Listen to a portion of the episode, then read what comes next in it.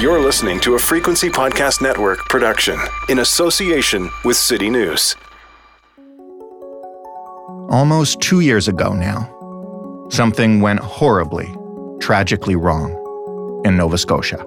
This video appears to capture the dramatic final confrontation between police and the gunman.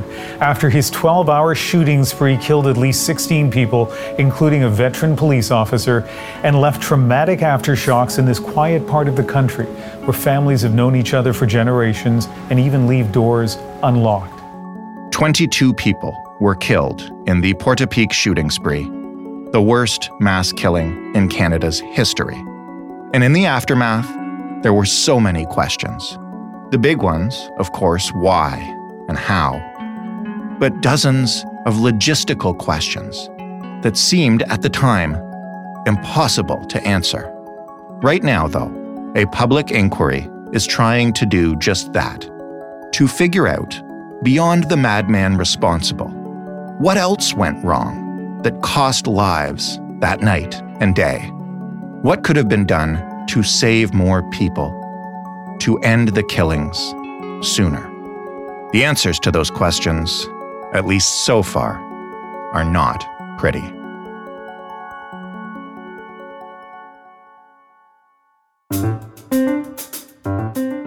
I'm Jordan Heath-Rawlings. This is The Big Story. Greg Mercer is the Globe and Mail's Atlantic Canada reporter. He has been covering this mass shooting since it happened. Hi, Greg.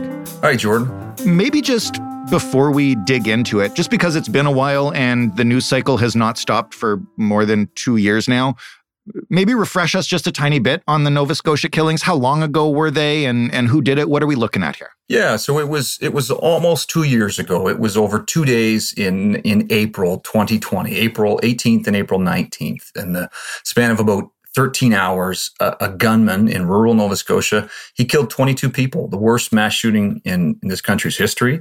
And he did it in a really horrific way. He he went door to door in his in his rural community of Portapique, um, near the ocean in, in Nova Scotia, killing neighbors, um, burning their homes. He was dressed as a police officer. He was driving a fake police vehicle that he made himself. It looked identical to an R C M P cruiser. Um, and then he managed to escape police, and he went on the road and continued to murder another nine people in communities stretching across central Nova Scotia. And it was uh, it was only uh, on Sunday morning, after thirteen hours of this rampage, did police finally stop him by accident when they ran into him at a gas station outside of Halifax. So really just a horrific, horrific event that's forever changed life for a lot of people in rural Nova Scotia. Mm-hmm. And now, Uh, almost two years later, as you say, uh, there's a public inquiry. Can you explain how and why that came about? And I believe, like, when we spoke, I think a little while after uh, the killings, there were questions about whether or not there would be an inquiry and if it would be public. Um, so how did we get here? Yeah, absolutely. Th- there were a lot of questions about how they alerted the public while the manhunt was ongoing, about decisions they made uh, when they first arrived at, at the scene in, in Portapique where, where this began. And so a lot of the, f- the families of victims said, hey, we need a full, open accounting of, of what went on here. We need to understand the mistakes that were made, because we believe that if this had been handled differently, lives would have been saved. One of the biggest things was around how police uh, withheld information about the gunman, that he was driving a, a fake-looking police car. They didn't tell the public that for twelve hours. So people pushed and said, we need a public inquiry to answer these questions. Initially, the province said, well, we'll have a an independent review. Um, but that was not good enough for these folks. And they said, we need a public inquiry because it has the ability to subpoena, to force people to come out uh, and testify as witnesses. And uh, they eventually did get it, and it's it's now underway. And forgive my ignorance, but I think a lot of our listeners wonder this too. How exactly does it work? What happens during one of these? Is it is it like a trial in a court of law? Like, what's the process? So it's a little different from a trial in that its mandate is not to find guilt or to assign blame. Mm-hmm. The mandate of this of this inquiry is to interview a, a lot of people. It's to examine the evidence. It's supposed to pose a lot of probing questions and ultimately come up with recommendations for government and for institutions like the R C M P on ways they can change legislation and training and, uh, you know, how police uh, respond to these events to, to help prevent similar kind of uh, tragedies in the future. That's that's essentially their mandate. What does the public part of it entail? I mean, I know uh, your reporting has been pretty detailed on it and, and you're seeing a lot of information. Can the average Nova Scotian watch these proceedings, go to court and, and see them happen in real time? Like, how open is this?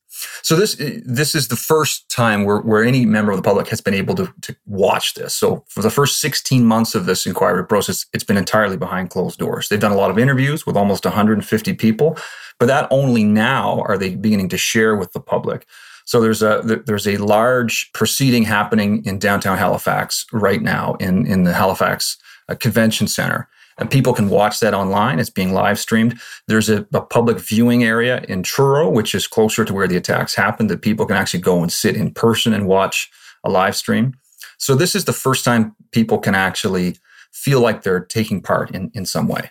And we're going to get into your reporting in just a second. Um, but maybe a general question, just since the inquiries started, how has it been going? Well, it started with some drama, to be honest. On, on day one, before it began, at least the, the public portion, the Premier of Nova Scotia came out and he slammed the entire process. And he said the inquiry and its commissioners have been keeping families of victims in the dark.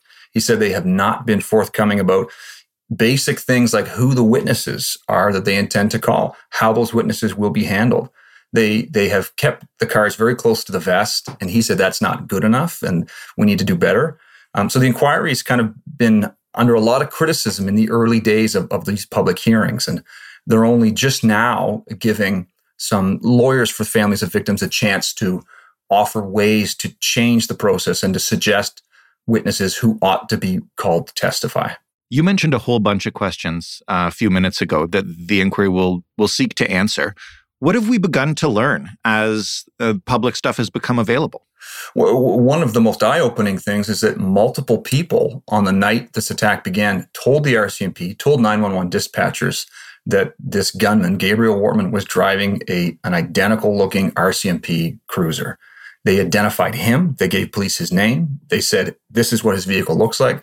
And police kept that information from the public until the next morning, until almost ten thirty in the morning, before they finally alerted people through Twitter and not through a public alert that would go on everyone's phone, mm-hmm. that this guy was driving a, a, a vehicle that looks like any other police vehicle. It's critical information. And, and people have said, how could it be that this information was kept from us?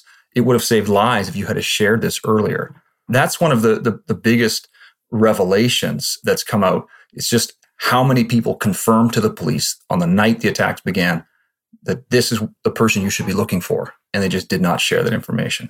Will the R C M P release the reasons that they decided not to share that information over the course of this? They haven't given a great answer to date. And that's one of the questions that people are hoping will be answered through this inquiry process. But essentially they said, look, this was a chaotic scene. We were in the middle of a live manhunt. We had started the process to make, you know, a public alert, but we didn't get to it. And that's, for a lot of the families of victims, that's just not good enough. They they need a more f- thorough explanation of how, how this mistake could be made. You mentioned that the purpose of this inquiry is to compel people to testify and provide answers. And I understand that one of the people we're not yet hearing from is the gunman's common law spouse. Is there...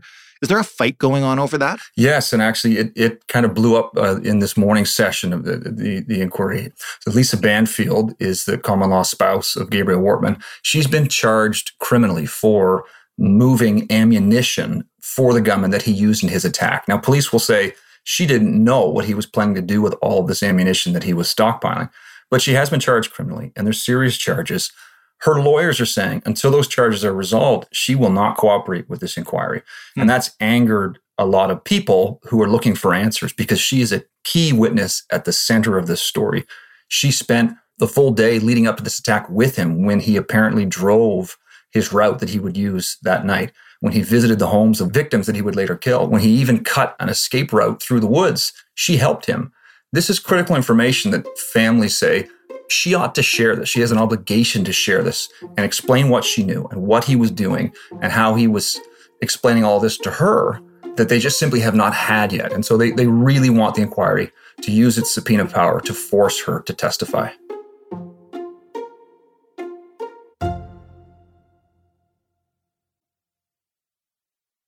Can you tell me about the level of detail that we're getting uh, from this inquiry that folks like yourself who who covered this in great depth uh, in the immediate aftermath didn't have at the time. And I'm, I'm thinking here, you wrote a piece uh, this week about the nine one one calls that we're now seeing transcripts of. What are those telling us, and, and what kind of blanks are they filling in?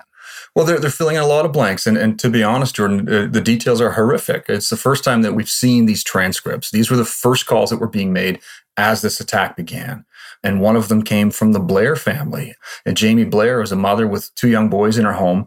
She's the first person to call nine one one. And she's telling nine one one, my husband's just been murdered on the deck. Uh, the man who did it is my neighbor. He's trying to get into our home. She describes to the police that he's shot uh, both of their pets, and now he's trying to push down the door of their bedroom that she's hiding behind.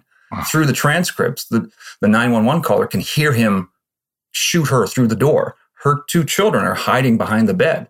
And they describe all of this in a nine one one call uh, about fifteen minutes later. And these kind of scenarios played out over and over again as people called from the community describing what they're seeing. But I mean, this call from Jamie Blair put us in the house at the time of the murder.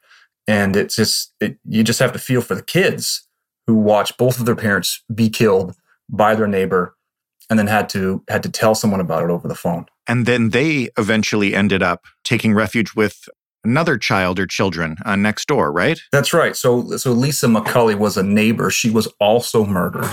Her children were able to escape the gunman, and, and they got together with the two Blair children. And the four kids hid out in a basement for over two hours, not knowing who was going to come save them, whether they were safe. And they refused to answer the door until they heard, heard a code word from the police, which was pineapple. And that's when, when they knew the real police were here and not, not the neighbor dressed as a police officer who was murdering their parents. I know this is really tough stuff to listen to, um, you know, even for for journalists like yourself. But as you speak to people who were impacted by this massacre, how are they dealing with this level of detail coming from something that they originally desperately wanted, right? It can't be easy. No, I don't think it is. I mean, I think, you know, the, the families want this aired because they want these answers. But you're right, it's it's traumatic to go through this again, right? I mean, this this is this was a very painful, uh, horrific event that happened to them. It's it's turned their communities upside down. But those folks have also not really been able, they tell me, to grieve, to process this, and to come to any kind of terms with this attack until these big questions are answered. So they want this to happen. At the same time, it's very painful. Do we know how long this might take or how involved uh, it would get? I, I mean, I have to say I didn't even know th- all the work that came before the public stage of it. So I imagine there's a lengthy road ahead. There is. There's going to be a, a, about two months of, of public hearings where we may see some witnesses called, potentially cross-examined, although the, the commission hasn't clarified that. There's going to be a lot of what they call foundational reports. That's where the commission is sharing publicly for the first time transcripts of the interviews that they have been doing behind closed doors. And those foundational documents are the basis for the evidence going forward. So by May, this process is supposed to produce a, a preliminary report, and the final report is coming in November that must include recommendations to government and, and to institutions like the R C M P. Have government and the R C M P said anything or, or given any indication so far as to whether or not, you know, I'm assuming that these aren't mandated recommendations, right? They don't have to follow them. But but what's their process been in terms of, I guess, being open to owning up to what went wrong? I mean, I think that they're, you know, both government and the R C M P are saying the right things. The question is going to be, do they enact the recommendations? Do they take them to heart when they finally get them? Um, the R C M P has made some changes. They have they have passed an order that they are no longer allowed to sell surplus police vehicles and surplus police equipment because that's what this gunman used in his attack. So that's one thing they've already done. Province of Nova Scotia has already brought in new rules around selling, you know, police uniforms, that kind of thing. But the problem is, un- unless there are national laws, it's very easy for someone to go anywhere else or to go online to buy that stuff. Right. Uh, and Nova Scotia has also brought in changes to the, the way the public alert system is used. So people should know if there is a mass shooting like this again in the province. They should know sooner, and they should know immediately on, on their phones that it's happening. Does the R C M P seem worried at all about what might emerge, and, and are they cooperating fully? And I ask this question because I recall um, in the weeks and months afterwards. There were a lot of questions being asked and even some reporting being done about the gunman perhaps having connections to the R C M P, being an informant. I don't know how much of that ever proved out, but I wonder if if we'll get an answer to that one way or another with this. That's one of the one of the other clouds hanging over this inquiry are, is just how much the R C M P will cooperate. Of course, they're going to be compelled to cooperate to a certain extent. But even this morning, the lawyer for for R C M P officers, she told the commission that no officers should be forced to testify because it's too traumatic for them to relive these events. They should not have to answer questions in a public forum about mistakes that were made. That's her argument. I would love to hear the community's response to that argument. You can just imagine how communities are going to respond to that. They will not accept that as an argument. Um, the whole point of this inquiry is to have a full accounting, to, to have people come and in a public forum answer questions. So, so, so using trauma Uh, as a reason to not do that, I don't think is going to fly f- for these families. So you're right. There's still a lot of questions about what police knew ahead of time, decisions that they made during the the attack, information they withheld afterwards that, that doesn't make a lot of sense. There's a lot of people hopeful they, they're finally going to be forced to answer this stuff up. But until now, they've kind of closed the door. They said, look, we have to respect the inquiry process. We refuse to discuss any of these questions until we have an answer. So they're waiting, like everybody, for this inquiry to, to work its way through. Last question, then. What will you be watching for specifically uh, over the coming weeks? I, I will be I will be watching to see if Lisa Banfield is subpoenaed to testify. She is a key witness at the heart of this story. And if they use their subpoena power uh, and, and compel her to testify, what happens? Because until her criminal charges are resolved, her lawyers are, are telling her not to cooperate. That is a tension that is not going to go away until one side relents. So that's going to be a, a key question in this in this inquiry, for sure. Greg, thank you so much for this, as always, and, uh, and keep at it. My pleasure, Jordan. Thanks. Greg Mercer covers Atlantic Canada for The Globe and Mail. That was The Big Story. For more, head to the big story podcast dot c a. Find us on Twitter at the big story f p n. Talk to us via email, the big story podcast, that is all one word, at r c i dot rogers dot com. It is hard to inject levity into the end of these episodes when every one of them seems to be tragic. So forgive me. You can find The Big Story everywhere you get your podcasts, Apple, Google, Stitcher, Spotify, doesn't matter. Listen to us on smart speakers by saying, play The Big Story Podcast. Thanks for listening. I'm Jordan Heath-Rawlings. We'll talk tomorrow.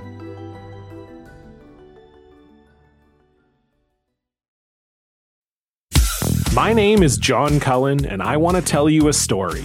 It's a story about a scandal, broken relationships, gossip, rumors, money, corporate rivalry, and curling. It's the story of Broomgate, how a single broom, yes, a broom, turned friends into foes and almost killed the five hundred year old sport of curling. It was a year I'd like to forget. Broomgate, available now.